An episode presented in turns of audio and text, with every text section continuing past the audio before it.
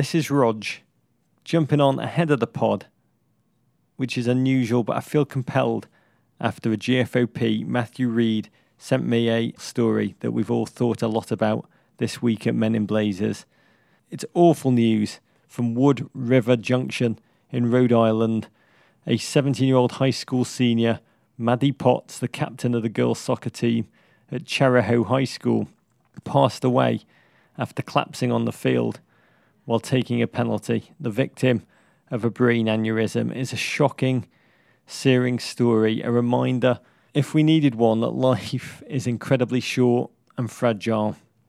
So we dedicate this pod to Maddie's memory, to all those at a high school who must be reeling.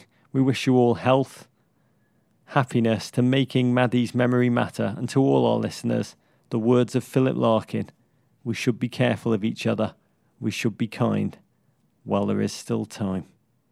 To the pod. This is Rebecca Lowe, or Rebecca Lua, if you listen to Suboptimal Radio, and you are listening to Men in Blazers on the NBC Sports Network. It's unbelievable! From the Embassy Row studios in the crap part of Soho, it's the Men in Blazers podcast, Rog. Oh, Dave, What's wrong? I've been feeling better. Everton won this weekend. I'll get to it. I- I'm feeling, to be honest, I'm feeling a little fragile. Need to warn you. Fragile. I had a bit of an old school night out last night. I know. What do you mean? Take me through this. You said this earlier, and I just simply didn't believe you. All, well, all I'll tell you is, all I'll tell you is, Yeah. I feel like I've been, in your terms, a night out on the lash with Miguel Herrera and Diego Costa. I wasn't with either of those two guys, but that's what the Rog little body feels. It's not working. Shields are at 30% power. Yeah. My mouth's feeling a bit like the West Ham bubble machine. Yeah. Where were you? What were you doing? I was all over. I was all. I woke up this morning in a gutter in Soho with a strange man's underpants over my head. Don't know no how one I got there. avoids questions like you, Rog. Ah, Mossad training. you weren't. Can- Once again. Can I say I'm in the frame of mind Yeah. where you you actually described it best this morning. We were both waiting for Matt Kuchar, as you do, right, Cooch, to yeah. arrive. Rog, Dave. Cooch, to arrive in the panic room. Mm-hmm. We're both, I will say, we're both a bit of a hot mess for different reasons. And you just turned to me. Do you remember what you said? No. You said, I don't even remember this morning. out of nowhere, you just turned to me. Michael Davies turned to me. We're waiting for Cooch. Cooch Yeah. is running a bit late. Mm-hmm. And you just say, What's wrong with losing the day for once instead of saving it? No, no, no. You did say to me, "Come on, let's save the day." Yeah. And I said, "What's wrong with losing the day every now and then?" But that's more about When you said it, I just wanted to put that on the mug, slap it on the mug. no. That's to do with how I get used sometimes at Embassy Row by my people. Yep. Is they want Davo. To put your thumb in the dike. They want me to come in and save the day. It's like this situation. I see the looks on their faces, and I can just tell there's a situation that's enormously fed up, and I've got to come in, and I've got to make a couple of phone calls, do a bit of tap dancing. normally and- involves normally involves a toilet that's clogged up. well, metaphorically, yes. Um, a television program in some way where there's a relationship that needs declogging.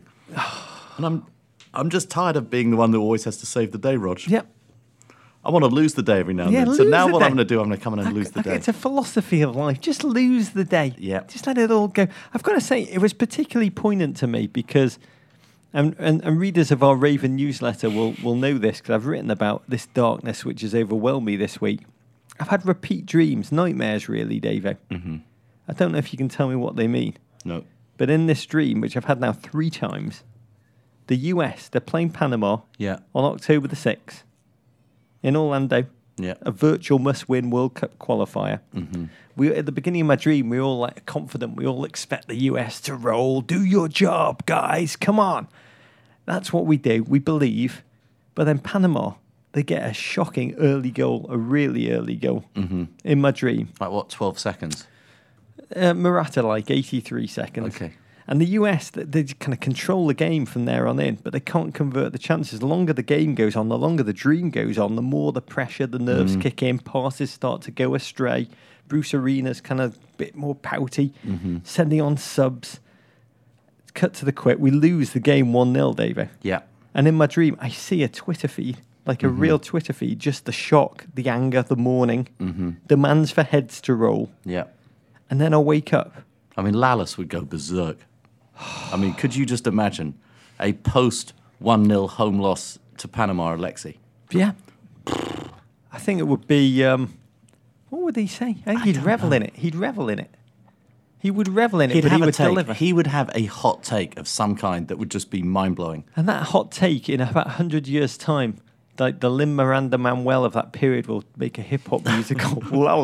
Lalas. Lalas. It'll be that I'll you, jingoistic. I want to invest in that right now. Oh, it'll be amazing. Yeah. Lalas, the musical. Just possibly the most patriotic slash jingoistic man of our generation. He's walking in our midst and we don't even know he is. What do you think my dream means, David? Because does it mean I'm fearing the damage a loss would do to the profile of the game in this country?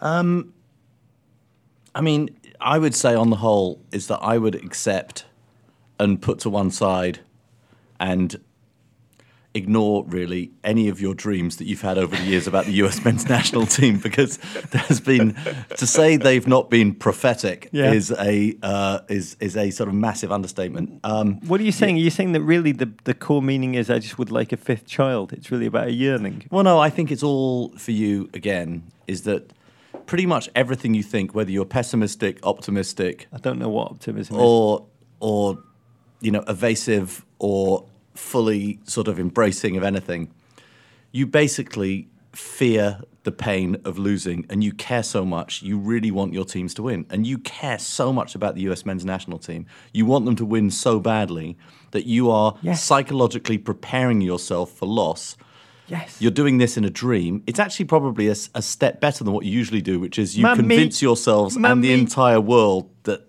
that they're going to lose. That's what you do with Everton. You've never really Evertoned the US men's, men's Never. national team. You Never. Everton the US men's. Them you, them are- you Everton Everton. The US master team were my hedge bet. Yeah, yeah, God. but you're starting to Everton them a little bit. Honestly, listening to you, I just want to crawl back into my mother's womb. Do you believe in astrology? No. I think it was fabricated like by newspapers to try and get people following them. Why do you ask me? No. I feel exactly the same way. And yet, just over the last few days, I'm starting to sort of think I've got to believe in it conveniently. Because I've had it, as you know, I've had a couple of bad weeks. And I just want to believe that one of my You planets, amazing. one of my planets, I don't know which planet it would be, Yeah. is passing through some phase somewhere. But at some point, the planet will no longer be in that phase and it will be somewhere else and everything will get better. So I think that sometimes astrology is a very good thing to think about because you think, I'm not in complete control. It's just going to be like this for a little bit, then it's going to go and get better. Oh. That's giving me reason to believe. I, can- I'm also feeling dark, Dave. I've got to be honest. Horoscopes may be something I need to, like a new crutch for me to rely on. Nobody really understands how creative you are. When your moon is in Uranus. No, that's, that's basically every horoscope ever written.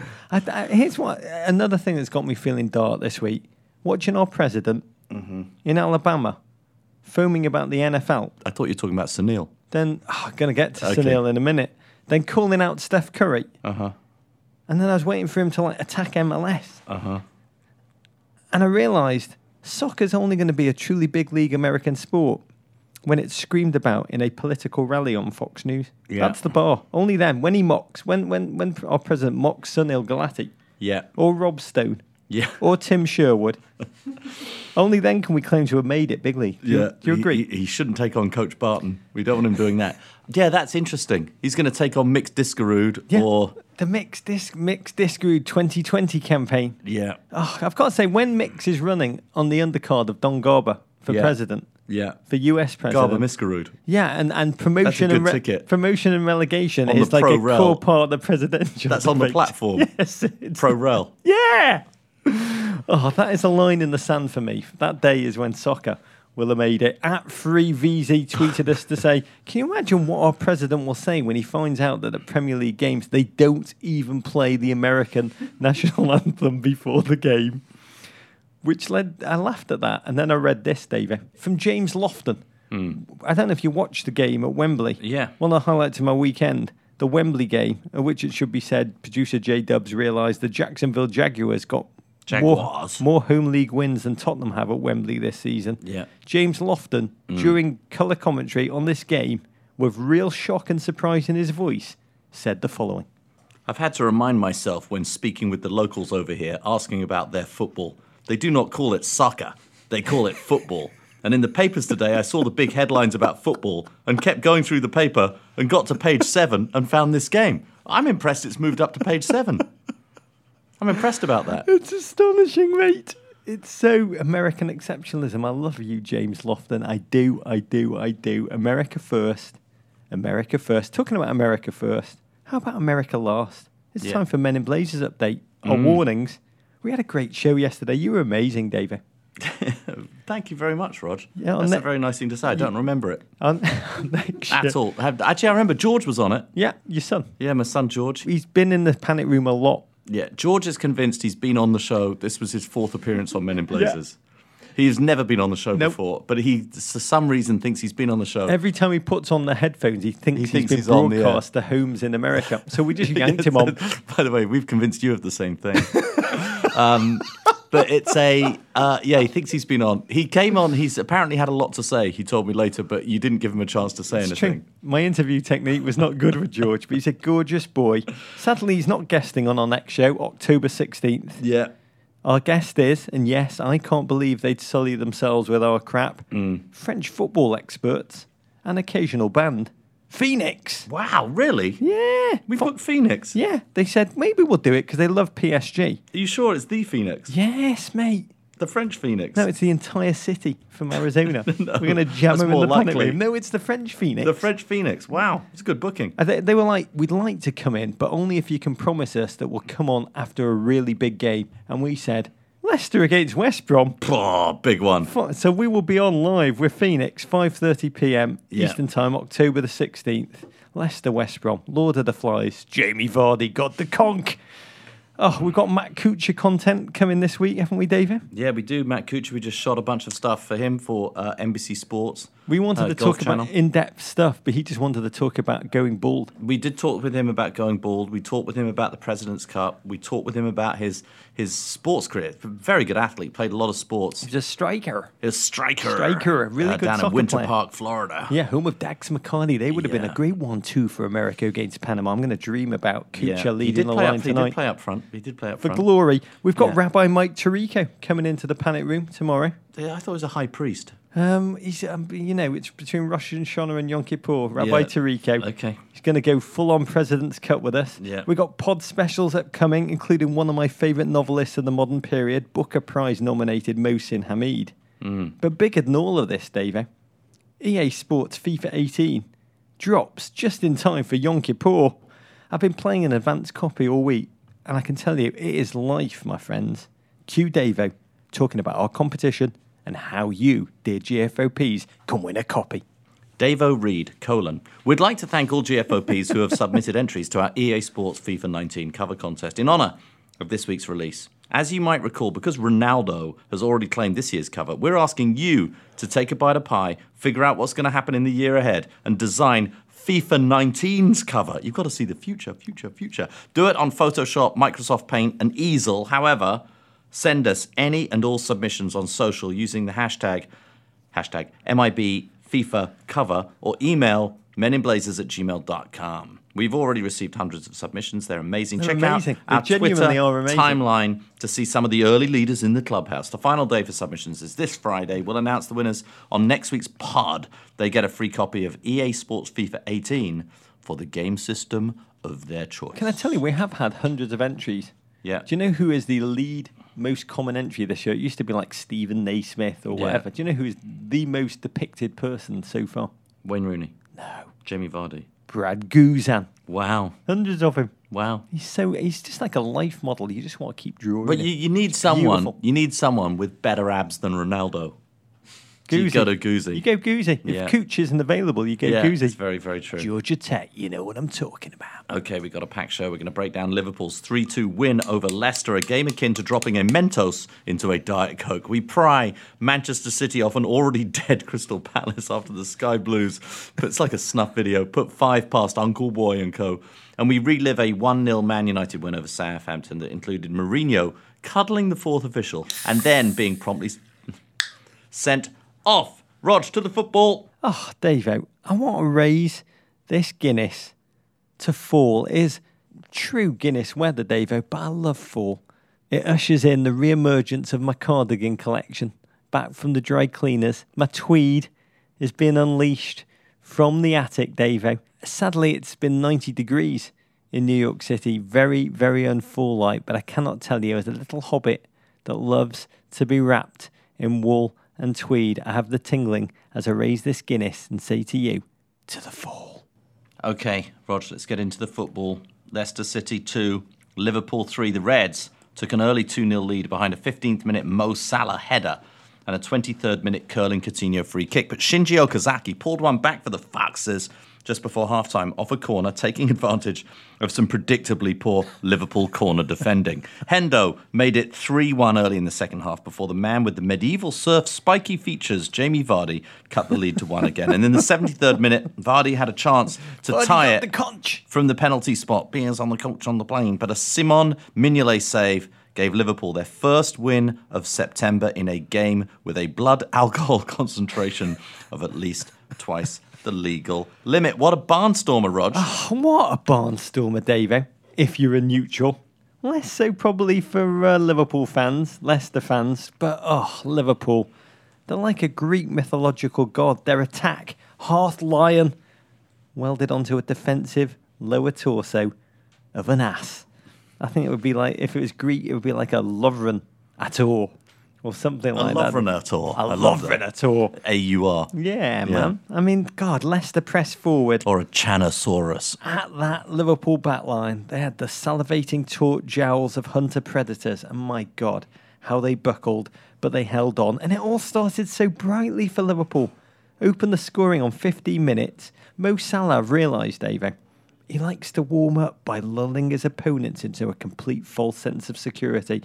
Few players, few players can miss like easy chances and then are more clinical on the seemingly impossible. He missed a wide open goal on Yeah. 30 minutes, and then within 120 seconds, This was not a kind of Mo Salah goal that you'd think of when you think of a Mo Salah goal. How tall does he list himself as? he says five foot nine. I, I don't know about that. He looks very, very small. He wears lifts. He does. He does wear Like lifts. Arcanta. Anyway, my God, Arcanta wears lifts. He almost had rocket boots. He uh, latches onto a cross to the far stick. Coutinho, it was more like a oh, it's like a Chris Sale slider. and he gets it at the back stick, nods it in. Geometry defying.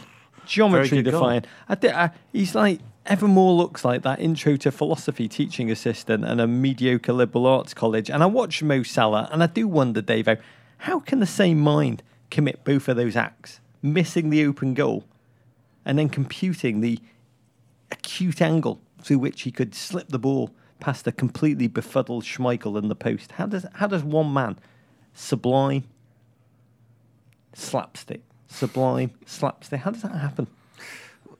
I'm looking at him right now, Roger, across the microphone. You're you're a you're you're a living, breathing example of the sublime to the slapstick. I wish, I wish I had an nth of Mo Salah's ability. He- the only player I've seen like him is like Chuck Knoblauch. He's the Chuck Knoblauch of the Premier League. And Many Salah- people are saying that. Salah can do it all. You Yeah. just don't ask him to hit an open goal or throw from second to first. He's got the full-on Egyptian yips. By the way, we looked at Wikipedia for Chuck Knoblauch. Did you know Chuck Knoblauch Yeah. once threw the ball from second to first, missed, and hit Keith Olbermann's mum in the head? Wow. And when I hear that story, Davo, I, I believe Chuck Knoblauch knew exactly what he was doing with this throwing. He just wanted to send a warning to Keith stick to sports, mate. It's very obvious sports Stay psychology. You see a lot of times there are, you know, amongst amateurs certainly, you see, you know, in golf people are able to hit the impossible shot, but they can't hit the simple one. You know, in tennis, there often there are people who do the difficult things well and, and the easy things they don't do well, and it's about pressure. Is there's more pressure on you to do something simple than there is when the chances are that you're not going to make a shot. It's almost the pressure's off you, so he plays better with the pressure off him. I can't do the easy thing. I can't do the hard thing. I can do the token gestures. You're good at token gestures. That's good. That's nice. Coutinho, The pleasantries. Coutinho doubled Yeah. the lead. Mm-hmm. Oh, flinging that ball over the transparent Leicester wall like it was drugs on a Zeta cartel catapult. Yeah, Liverpool fans, uh, certainly my mates who are Liverpool fans, are very casual about how little Philippe Coutinho really matters to them now and how easy it will be to play without him when he goes away. But Coutinho does continue to score these goals. You can't, at crucial times, that you can't imagine anybody else scoring into the side netting. That's worth an extra half a goal for me. Oh, the Liverpool branch of my family. They're all Yeah. like, oh, we know you never wanted to leave us, really, Philippe, you little magician. They've like Yeah. persuaded himself that he loves the team like they, as Yeah. fans, love the team. Yeah. Oh, at that moment, watching the game, you're like, game over. Jurgen Klopp, management genius, all is well in peasant life all over again. But then Liverpool sat back, ceded the ball to Leicester, control of the game went with it. And Liverpool, David, they, can't, they either can't defend this season or only defend by attacking and preventing their opponents from getting near their goal, depending on who you ask. Because every corner this season against Liverpool's backline, it feels like a penalty kick. And so it was on the edge of half time. Leicester found a way back into the game. Comedy, Benny Hill, slapstick defending. To be fair, though, there aren't many uh, central defensive partnerships in the Premier League who can who can mark Shinji Okazaki from a corner. The king of the armbar. yeah, exactly. Very very large physical presence in there in the middle of the area. I mean, Liverpool fans howled. Shinji did have Mignolet in a UFC armbar. But the fact that he was left to commit violence on the Liverpool goalkeeper, it's essentially as inexcusable defensive lapse as failing to box out from a free throw in the NBA. And it ended, as it so often does with Liverpool, an embarrassed Mignolet in a heap on the floor, the most Liverpool way to give up a goal. Liverpool then responded, stunning artful counter, three on two, finished by Jordan Henderson, cultured finish. Jordan? Jordan. Jordan. Sounds better than you know. He's such a beige human being, such a beige. I'd like to. Mm. Jordan. Jordan Genderson. Yes, it's not. It's not Jordan. Genderson. It's That's a very good Brazilian name. Oh, and then again, you say surely Jurgen Klopp would learn his lesson, shut the game down now, right, Dave? Yeah, what did that lead last? Ninety-one seconds, Well, mate. still a lead, but Liverpool 91 fans' seconds. sphincters contracted again. Yeah, Leicester go down the other end. Jamie Vardy nods it home. Yeah, a man who feasts on defensive doubt as if they were vodka tonics. Guzzle them! And Liverpool fans are synapsing at this point. Pitchforks are being purchased online from Home Depot, pre sharpened. It gets worse. Leicester have a chance to tie the game up. Vardy charges goalwards again. Mignolet brings the feral rat boy down. Could have been a red. Leicester relieved it was just a yellow for Mignolet so he could stay on the field. But then Vardy, what does he do with the penalty? Well, he puts a lot into it, but he hits it a little bit too close to uh, Mignolet. huge moment of redemption. As LeBron would say, sometimes you bum, Simon Mignolet, sometimes you hero. Seven of his last 15 penalties he's now saved, and his team Liverpool more vulnerable to corners this season Yeah. than they are to penalty kicks. We'll say for Leicester, quietly off to the worst start in Premier League history for them. The pieces are there, but the points are not. But huge relief for Jurgen Klopp at that final whistle. Just the very beginning of the flickering flames of Liverpool fan frustration. He stamped them out temporarily with those three points. Should they be stamped out though, David? Because the, the flaws that have led to drop points, all too much still in evidence. Lack of squad depth to engage in the dual fronts of domestic and Champions League football, and kind of borderline criminally negligent backline tactics with no ability to shut the game down. Yeah, and I think especially there's been this this feeling that oh, there just aren't enough quality defenders to bring in, you know, from world football. It's too expensive. But you know, there are a lot of very good defenders who've come into Jags, the Premier we'll League. sell you There's- Jags. Yeah, been a lot of other very good defenders who've come into the Premier League uh, this year. We're Matt speaking, you know, we'll speak later about you know Rudiger, Zappacosta, some very very good defensive bargains uh, to be had out there, and Liverpool have had none of them. You know, when I watch this Liverpool team play, Dave, and I do adore watching them, I should say, they remind me. Do you remember the great Newcastle entertainer side of 95 Oh, I 96? love that team. Ah, I just made a documentary about Newcastle that's online on NBC Sports. And I had to cover that team again, watching iconic manager Kevin Keegan, who would field eight attackers at times with that team. He never worried about defending. He just tried to outscore all comers, and it almost, it almost, it almost worked for them. And I feel for Liverpool fans because every game this season is just going to be rife with emotion. It's going to be scintillating. It's going to be humiliating at times. The, your jaw is going to be agog with wonder. It's going to be aghast in horror. With Jurgen Klopp, there's going to be nothing in between those two kind of sets of frantic, fervent emotions. Talk about an offensive powerhouse, Rog. Man City 5, Crystal Palace nil. Clinical, cold blooded, uh, robotic City put a bulldozer's worth of dirt on still winless and goalless Crystal Palace's grave. Goals from Leroy Sane, Sergio Aguero, Fabian Delph, And two from Raz, Rog, keep City atop the table. Stop it. He's already dead. Oh, the most scintillating performance of the week. City were savage. They even rested Gabriel Jesus. Mm-hmm. And they just used and abused poor, sullied, soiled Crystal Palace. I mean, once Leroy Sané opened the scoring in Judge Ivor Bennett time, stroke of half time, it was floodgates. That man, five goals from just six shots on target this season. Sané, not Judge Ivor, a symbol of Manchester City's depth to me. I mean, he would be. How many teams would Sané be the focal point and the star on? Hmm, 17 of them. Yeah, I, ca- I counted. I would count 16. Uh-huh. 17, you can make the case. Yet he's got a scrap for playing time in this City Galaxy. And the rest of this game, like watching a National Geographic documentary, in which a vault of vultures feast on the carcass of a long dead buffalo on a distant savannah. Robot vultures, it should be said. City's clinical, whirring team play seemed to be as if Pep had created them artificial intelligence style, like old Tony Hopkins in Westworld. Raz's glitchy finishing clearly been reprogrammed over the summer. What was astonishing, Davo, eh, this Palace team was set to defend deep. It was meant to do one thing and one thing only, not score bloody goals. Palace don't do that. They were just meant to defend, defend, defend. They still scored five times. Well, look, for 44 minutes in the first half, Palace held them at bay. I don't quite know how, but they did. In fact, Palace had a couple of chances themselves. Um, you know, the kid RLC hit the post. For them, for Palace this season, hitting the post, they should sort of get something for that. Yeah. You know, they should get like half a goal or something. And they held them at bay. And then, as you said, Judge Ivor Bennett time, uh, City scored. And that just unleashed the floodgates. Just felt that at that point, Palace's shaky sense of belief, perhaps even self worth, um, just completely and utterly disappeared. And they were just taken apart. Yeah, I mean, genophobics have a fear of the knees. Globophobes are afraid of balloons. Yeah.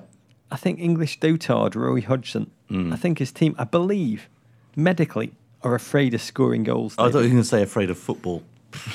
Same, Yeah. same thing. I mean, uh, God, Palace fans listening, listen to me. Remember, it's not about the winning.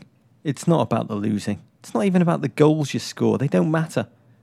Football is all about watching Roy Hodgson's exhumed corpse decompose in front of your eyes week to week. That's the fun, right? And in better news, in better news, God, your team celebrate, celebrate your team tonight. Fresh news. They played behind closed doors, a friendly to build their confidence. They played non-league Bromley Town tonight, Oh, Bromley. Mike used to live in Bromley. and they won two one. Dave, Oh, they, they, eked out, they eked out a victory they, against Bromley. They've done score some goals. Ugh. That is going to send them into games coming up against United and Chelsea with just they're going to be oh as if they're on with dragon glass. Ugh. City, Don't disrespect Bromley Town, Rog. That's a future powerhouse of world football. are you telling me within like three years I'll be making a documentary Bromley Town FC Bromley. in the big time of the Premier Bromley. League? Davo saw it coming. Yeah. Ah, City, six consecutive matches, won in all comps, 24 goals scored. Is it, Davo? Still like watching corporate robots for you? The one thing that's making me like City a bit more this season is they do look like they're having fun. There are points last season when they were demolishing teams where it just felt like 11 individuals not very happy playing football. They do look like they're having fun now. Ball David Silva, my spirit animal, Ah, and KDB. There is no player I savour more in the Premier League right now than that King Ginge. He's a Bruegel. I mean, we can safely say we don't like to jump to conclusions, do we? But we can safely say they're better than they were last season. Yeah. I think they're definitely better than they were last season. Team play, individualism, elite individualism fused into collectivity. They move forward, I think, with more pace, more clinicality. They've got a goalkeeper who, you know, uses his hands now and again. Yeah. They can create from fullback. Moves well. But I've got to say, those centre backs, Davo, up the gut, they make me believe this team are not invincible. And this is a leading conversation because you know who they play next weekend. Chelsea. It's going to be a good football game. It's going to be a great football game, mate. Yeah. Conte, Yeah. the great tactician, probably even now looking for that weakness in City's tactical makeup, the small opening that can tear them up like a mm. thermal exhaust port on the impregnable Death Star. And I believe that thermal port is around Otamendi, David, that soft spot. He's going to find that City vulnerability and find his attack pack of Willian, Pedro, maybe Murata go at pace, particularly on the counter. I think Chelsea are going to do it. Southampton nil, Man United one. A hit and run from Mourinho's men, who scored in the 20th minute. Romelu Lukaku, Rog, your favourite. Who else? United proceeded to batten down the hatches and kept the clean sheet, despite staying level on points with City and having their best start to the season since 2011. Some people, Rog, not us, but other people, lamenting Mourinho's sideline antics as much as his tactics. This was a different Mourinho sending off, though. Oh, we'll get to that in a minute, Dave. But the, the, the United performance, a very different kind of United performance, an escape with victory kind of United again, straight out the Mourinho playbook. Southampton actually outshot United in this game. This was pragmatic United rather than the entertaining razzle dazzle. The only goal, a Lukaku special, where he whacks the ball off the goalkeeper and then grabs his own rebound. He's the Ben Wallace of the Premier League. Six goals, six games, averaging 20 offensive boards a game. That man scores like I self loathe pretty well all the time. Q United fans singing the Lukaku song they've been begged not to sing on account of the crude racial stereotypes it contains, followed by the chant of, We're Man United, we'll sing what we want. But without Pogba, United lack drive, truly hanging on the ropes in the dying embers of the game. Q Mourinho with his latest dark arts innovation. Yeah, this was an odd one. Uh, he just he just went onto the field. We said on a TV show that he sprinted onto the field. He didn't really sprint onto the field. He just sort of lunged onto the field, and it wasn't clear to me whether he was very upset with Tony V or whether he was just trying to get in the way of the Southampton winger who was bringing the ball upfield. You have a more sophisticated theory of what happened. Well, it was like if you watch the NFL where one of the assistant coaches kind of ran onto the field slightly to trip a uh, a, wide receiver who was charging down the flank. He mm. ran onto the play. Southampton in the dying embers had all of the momentum. United were absolutely flailing, and I think he wanted to get himself sent off just to kill time, run down the clock. His team were under siege once he was sent off, he just milked it. He walked all the way up and down the Southampton bench, shaking hands with every player, kind of bemused, smirking players who knew they were on camera, watching this odd kind of Sun Tzu art of war move by Mourinho. GFOP Carl Leonard noted that Ohio State defensive coordinator Greg Schiano, an emotive man who kind of loses sense of where he is on the sideline, he's got his own personal get back coach who follows him everywhere on the sideline to make sure he doesn't accidentally encroach on the field. So, Jose, I know you're listening. You need a get back coach. Everyone needs a get back coach, right, David? Mm. You need one now. Yes, you could get Lady Physio back. What does your dad do? He's the get back coach. Yeah. God, America. Yeah, absolutely. Jobs, jobs, jobs. Uh, Stoke nil, Chelsea four, a hat trick for Tiger beat cover boy Alvaro Morata. And a goal you from would Pedro. I would. And a goal from Pedro help Antonio Conte hit his 10,000 steps for the day in goal celebrations alone. Chelsea stay just three points behind the Manchester teams. They haven't lost since opening day against Burnley. Stroll for Chelsea against a Stoke team who'd already taken points off Arsenal and Manchester United at home. This one, a close, tense affair for all of 83 seconds until Alvaro Morata, who looks a bit like Davo with hair, just bared in on goal, shocking Jack Butland by not getting onto his knees and heading the ball home. He used his feet, Davo. He can. He's got new skills. Hat trick with his footsies. Yeah, Morata scored goals in this game that I found myself as a Chelsea fan thinking Diego couldn't have scored that. For the first time, he's scoring goals particularly the one later when he's accelerated through a few defenders and, and the delicate finish yeah, of delicate a sensitive finish. lover. It's like, oh, that was, you know, Costa would have lost that in possession. He's starting to do some things that are very impressive, and it's just his effort and his movement for the entire for the entire game. He's hard not to enjoy watching. He's hard not to love. Yeah, I mean, My daughters are loving watching Chelsea this season. Well, I'm enjoying yeah. watching him this season. Goals, the handsome face of the team gives his shirt afterwards to the Chelsea faithful, who clearly adore him. None of the negative baggage of past strikers. By the way, Diego wasn't really in the team to score goals, though. He was in the team to eat the livers of still alive defenders that surrounded him with a nice glass of Chianti. But Antonio Conte summed up who Morata is. And by the way, I loved Morata's post match comments rather than bask in the handsome hat trick glory.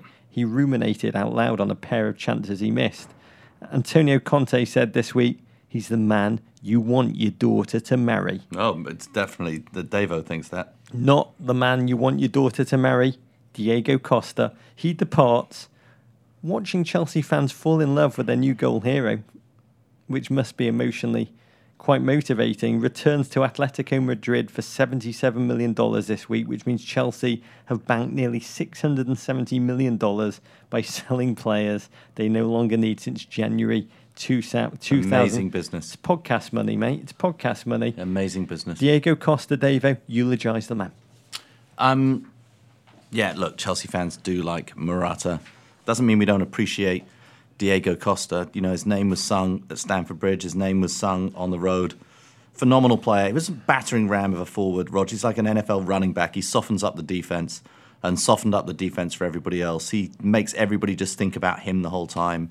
Uh, playing mind games, physical games, argy bargy. Bib throwing In his own way, just like Morata, who constantly runs, constantly makes the run, constantly creates space, constantly creates doubt for central defenders.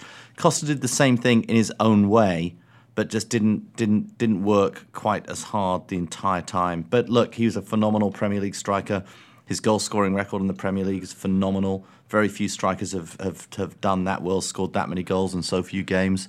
And I think he's returning to Atletico Madrid, an amazing deal for Chelsea. My God, how did they get that much money? Uh, but he returns to Atletico Madrid and he'll still be very, very, very good for them. I can't wait for the Narcos season seven when Agent Pena dedicates a year of his life to trying to capture uh, Diego Costa in the wild. I- I'll say Diego Costa, physically gifted, athletic, peerless, villain. When he Yeah. was on the field, you could not take your eyes off that man. He's like a great wrestling heel, like a Randy Savage or an Iron Sheik. He vamped for the crowd. He violated defences and our sense of moral decency in equal measure. I think Billy Zane will play him in the movie. Hmm. I became quite fond of his antics. and the David. Premier League will miss him. the Premier League will be all the thinner for his absence. And Davo, I will miss him. Yeah. No, definitely. Men in Blazers show is going to miss him a lot. I know Morata. It's tough to like say anything negative. It's just difficult. I'm sure we'll find something. It's too perfect. I know, but It's like one of those job interviews. What, what's your weakness? Yeah. I'm just too. I work too hard. I'm Well, no, that's what he says. I missed the, two chances I, I, I could have made. Chelsea, though, Roger, we say uh, impressive. Certain players, Rudiger, my God, he's starting to really impress me. Dave just seems to have elevated his game yet another level. Offensively, he's just throwing in so many balls uh, for goals, getting so many assists right now. Chelsea playing very, very good football. Uh, we'll have to see if they can keep pace with the Manchesters. Uh, another team playing good football suddenly. West Rog. Brom. No, Arsenal. Uh, they beat West Brom 2 0. Arsene Wenger's side repel the Baggies from the Emirates, courtesy of a brace from Alexandre Lacazette. The win moves Arsenal to seventh in the table. They have four wins and a draw in their last five games in all competitions. They've not given up a league goal since that 4 0 poleaxing at Liverpool. The confidence is building at the Emirates. And this was a fine win against a curiously ambitious attacking Tony Pulis side. Hmm. His players, Davo, they actually entered Arsenal's box and were subsequently fouled, only to be denied a stone cold penalty, a reality which I'm sure Pulis will see as living proof that he should never again empower his players to cross the bloody halfway line. Nothing good can ever come of it in his mm-hmm. mind. Arsenal, they did, they bent, but they didn't break, which is new. Lacazette netted twice, the first, a header, like a Kristaps Porzingis put-back dunk, after Alexis, back in the starting lineup, hit the bar with a nipple tingler of a free kick, and then the Frenchman would add a second via a soft penalty. But how do you, what do you make of Arsenal, David? Curious. It's tough. It's so curious. easy- Existential August, and then a strong September. Two wins, and that ballad-worthy draw with Chelsea. It's just hard. It's hard to figure this team. Yeah, they are playing. The one thing I like about what they're doing right now, they are playing with a bit of muscle, playing with a bit of, you know, hard hitting, internal swagger. I like that. I They, they've been using the shake weight in the Arsenal yeah, gym. no, I, I, I like the core is strong, uh, Rog. Core and yet it's still, core. Still hard to imagine that they haven't shaken off sort of everything which they were displaying again at the beginning of this season when everybody was calling for Wenger's head again. So it's just hard. It's tough to know. Uh, we've got to see a few more games. We've got, got to see, we've got to see them through in October. That is Yeah. their psychological yes. reckoning. I will say, second week on the run though, a counter narrative Arsenal. They did what you said, had the muscle, they had the confidence and the luck to outwit, outplay, outlast West Brom and reveal themselves for what I believe they truly are an above average, mid table Europa League place threatening team. Wow. Go for it, Arsenal. Live your dreams. that was that was you doing to them what I do to you when we talk about Everton. Uh, West Ham two, Tottenham three. A nervier than it needed to be win for Spurs. Two first half goals for Harry Kane. He loves a London derby, Roger, and a third from Christian Eriksen in the 60th minute. Had Tottenham cruising.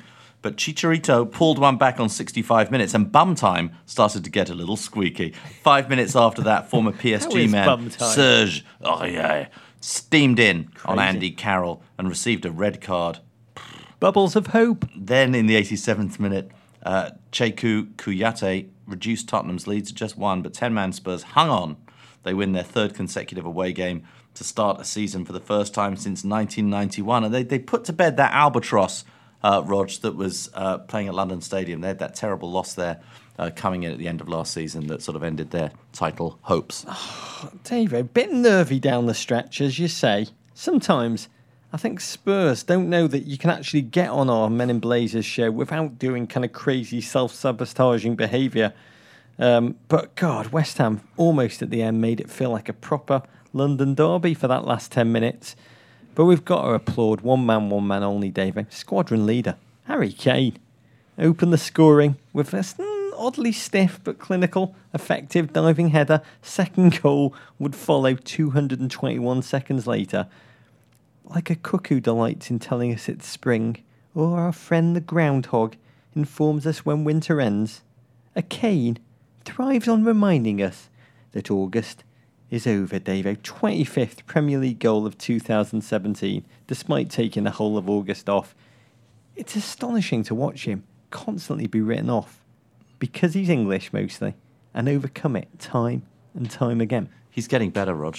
This is what I was struck by in this game. He's getting better. He's scoring goals, which I can only describe as continental. He's scoring Oh, high praise. continental football The goals. These are praise. not these are not goals from the island of Britain. These are goals from the continent of Europe. He's I mean look, maybe this is I'm just seeing through those glasses. It's so obvious he's going to Real Madrid or Barcelona or PSG. He's going to go to a big European side. And so these are just the last time. It's like Gareth Bale. These are the last few times, honestly, that we're going to see him uh, playing in the Premier League in a Tottenham shirt. So uh, let's enjoy it while it lasts. His maybe the rest of this movement. season, maybe one more season after that, but he's going to go to a big It's European so club. true, Davo. I mean, I, I, uh, Pochettino post game, he said, "I am in love with Harry Kane, like the fans are in love, and his teammates are in love with him. Not only because he scores goals, but because how he is professional, humble, a very good example in football today of being like this. He keeps all the values that managers like me appreciate a lot, and that is why I am in love with him. Lot of love there, and he's not the only one to be in love. We have called this man Real Madrid's Harry Kane from the very, very outset, from almost the first goal that he scored. But the numbers he's putting up, David, they are Lewandowski numbers, they are Cavani numbers, and the bigger teams up in the footballing food chain will be coming in for reals next year. I'm part of a group chat um, on WhatsApp, and one of the people on that group chat is his agent, and you just just see the uh, messages that get posted during to the games when he's playing. I mean, you can just feel his price going up and up and up and up and up and up and up. Bromley coming in with a bid for him, Yeah, we'll see. going big time. Yeah, Bromley coming in for a bid. The entire town of Bromley. uh, Brighton won, Newcastle nil. The Seagulls get their second win of the season behind a 51st minute goal from Israeli international Rog Tomer Hemed, a player who may now miss as many as three games after being charged with violent conduct for what looked to be a stamp on DeAndre Yedlin's leg in the game's dying embers. How are you processing this, Rog? Oh, let's focus on the goal, Davey. Yeah. Coming as it did between Rosh Hashanah and Yom Kippur. God bless you, too, Mohammed. Beautiful man. I will say, when he stamped on our fine American, Yeah. DeAndre Yedlin. Ah, mate, a GFOP, Rog. A great friend of the pod. Yeah. I'll say it was a real tug between my adopted homeland Uh-huh. and my faith, which has sustained my people for many generations. I'm going to process that one day. mate, and I'll No, you- report I on look at your face. I can see you're struggling with it. How do you think? I think DeAndre Yedlin has some mosaic um, Uh-huh. background in his heritage. I'm sure it was equally confusing for him. Mm-hmm. But I'll say some woeful Newcastle. Did he fin- put his leg uh, right underneath the stamp? Was it was it actually Yedlin's fault? like Abraham and Isaac, sacrifice me. Some woeful Newcastle finishing in this one. Oh, nice guy manager though. Chris Hughton must have been gorgeous for him to avenge his harsh firing for Newcastle with that Premier League win. Precious for Brighton. Come on, the Seagulls. I love you, Doc. I just can't believe you paid attention in shul. Swansea won, Watford two. Goals from the Orns, Andre Gray, and the Swans, Tammy Abraham. Chelsea's Tammy Abraham had the game heading for a draw, but in the 90th minute, a saviour arose. His name, Richarlison. The Brazilian thundered a shot past Lukasz Fabianski, El Fab, to give Watford its third win of the season. Oh, they are a delight this season. They are my guilty pleasure. Into sixth place. What, Watford? The right way there. Yeah, Yeah. Romford. Because you know why, Davo? Yeah, They're why? playing football the right way. We're Oh, brave, oh. organised, attacking football. Yeah. We'll say Richarlison's nipples when he takes his shirt off doesn't You, hurt the you eye either. enjoy that? And Marco Silva. Mm. God, that man. He's a future Spurs manager in the making. Yeah, Swansea, a slightly worrying result for Swansea. On the, by the way, on the day that a huge package arrives at the panic room from Swansea City with our Alfie Mawson jerseys, Mm. they sent you a Tammy Abraham one. Oh, that's nice. I love that. 2 1 they lost. Burnley nil, Huddersfield nil. A game that looked like a 1970s English football period piece. A little less mud. To their credit, both teams still in the top half of the table. Everton two, Bournemouth one. Roger. Read it again.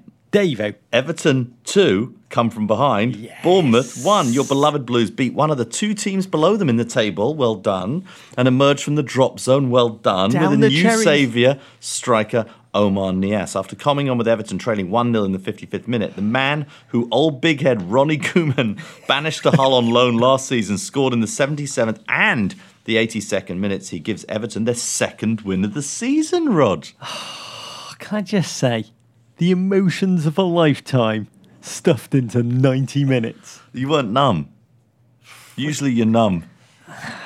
It was a complicated it was- numbness. It was. do, you, do, you want- do should we talk Yeah, about yeah, it? go on, take us take us back. Take I us will through say. I didn't enjoy watching a cumbersome Everton just struggle, shoehorning three big money number 10s, Davy mm. Klaassen, Gylfi Sigurdsson. Easy. and a bloodied face Wayne Rooney into the starting lineup. We were slow, we were unmotivated. What kind of words were you shouting at the television? You know what?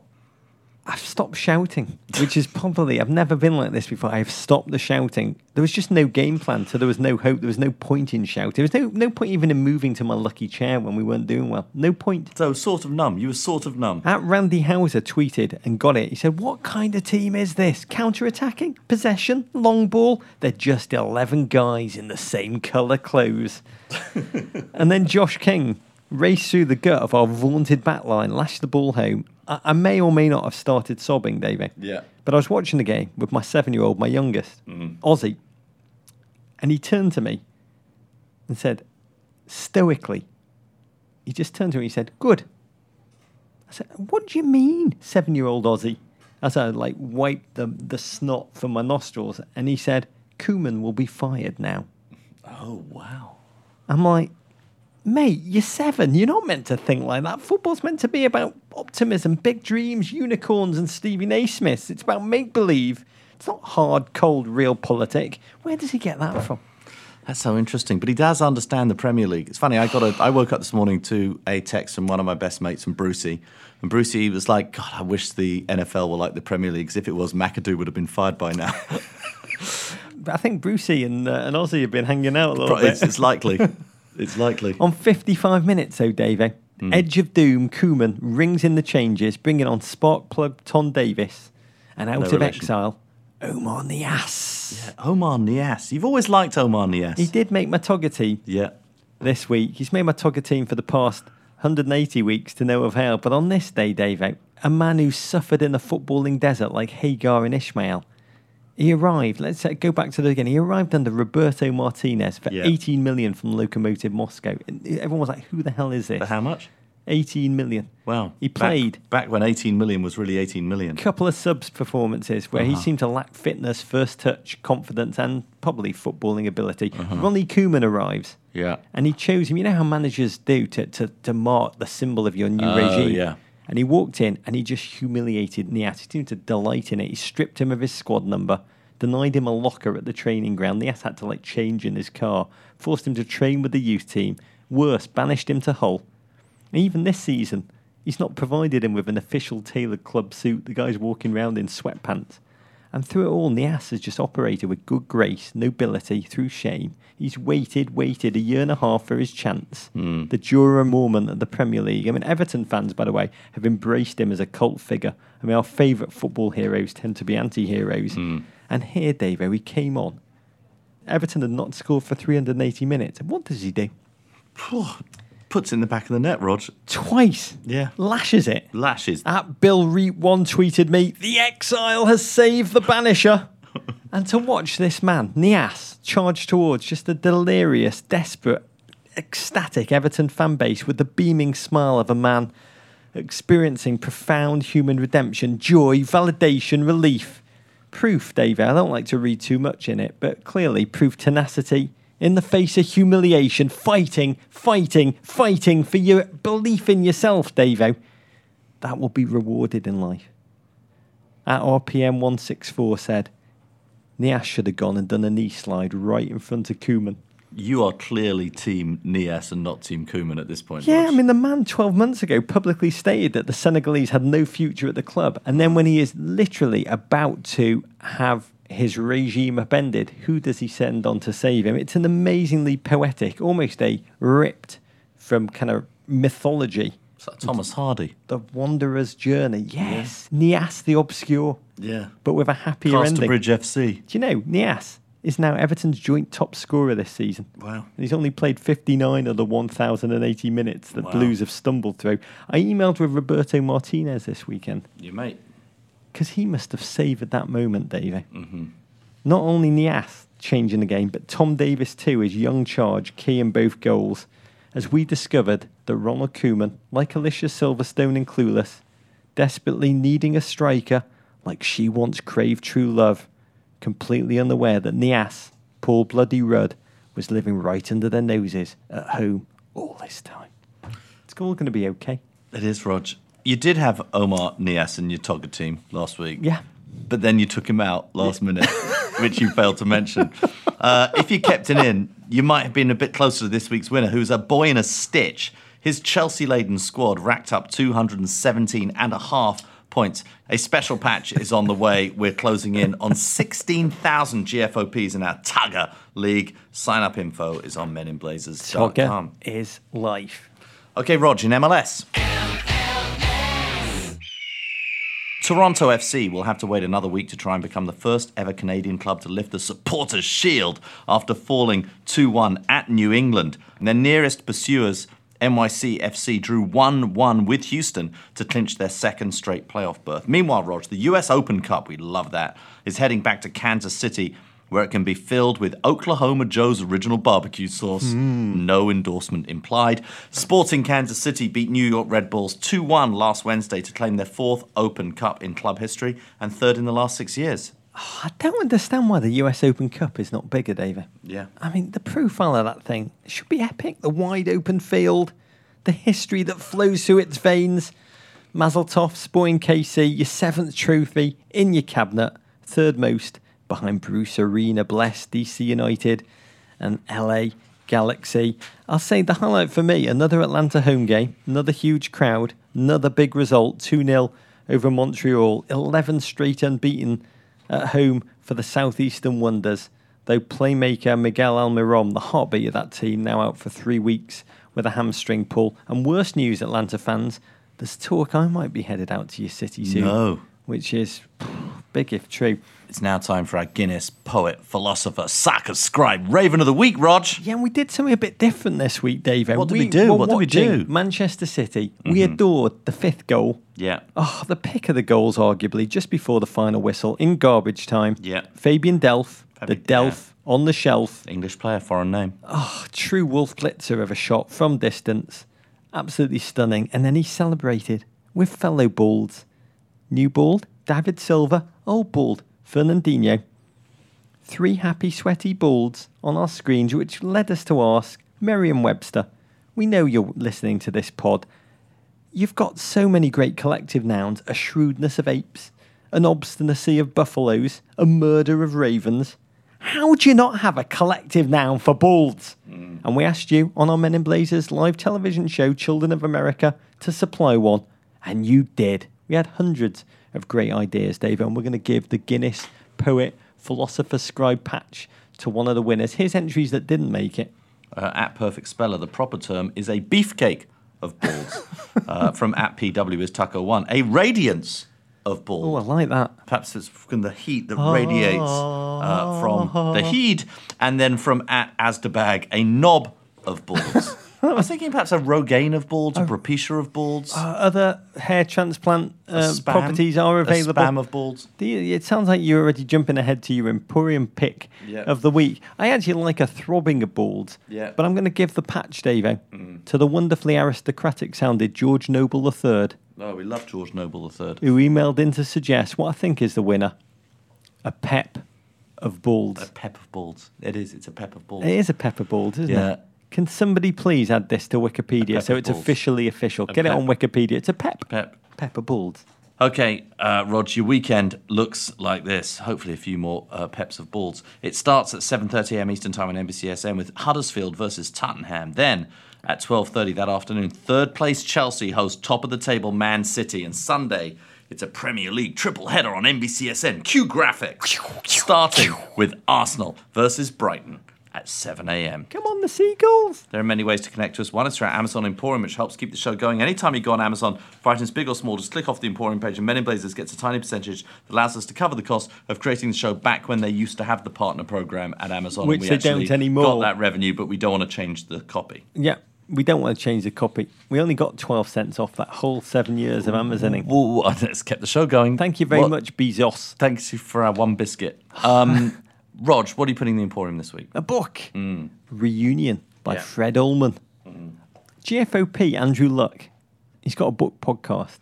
And because he's like Indianapolis Colting, he's asked me to guest host. I did tell him I would actually play quarterback for the Indianapolis Colts, but he said no, do my podcast. I'm actually taping it tomorrow with Rich Cohen. I would, I would pay so much money to see that. You would? Yeah, to I'd you, love. you quarterback. I think I'd, I'd probably, I'd, I'd be one of those guys that rushes a lot backwards towards my own end zone, leaving a little brown trail behind me. To Turtling. Rich going, "Tur- what's that? Turtlehead. Um, do you have that in London? What? Turtlehead. No. It's when you really need to go to the bathroom very badly. No. In Liverpool, you'd be like, "Oh mate, I've got to go. I've got Yeah. turtlehead." Yeah, we also have toilets inside our houses. You do. Yeah. God, you guys. Yeah. Technology is so advanced up south. I'm taping the podcast tomorrow with Rich Cohen to discuss his magical new book about the Chicago Cubs. But Luck's producers, they also asked me to recommend a book for young people to read. And they didn't like my first pick, The Joy of Sex. So I dusted off a slender 93 page novella that my mum and dad bought me when we were on a holiday once when I was 12.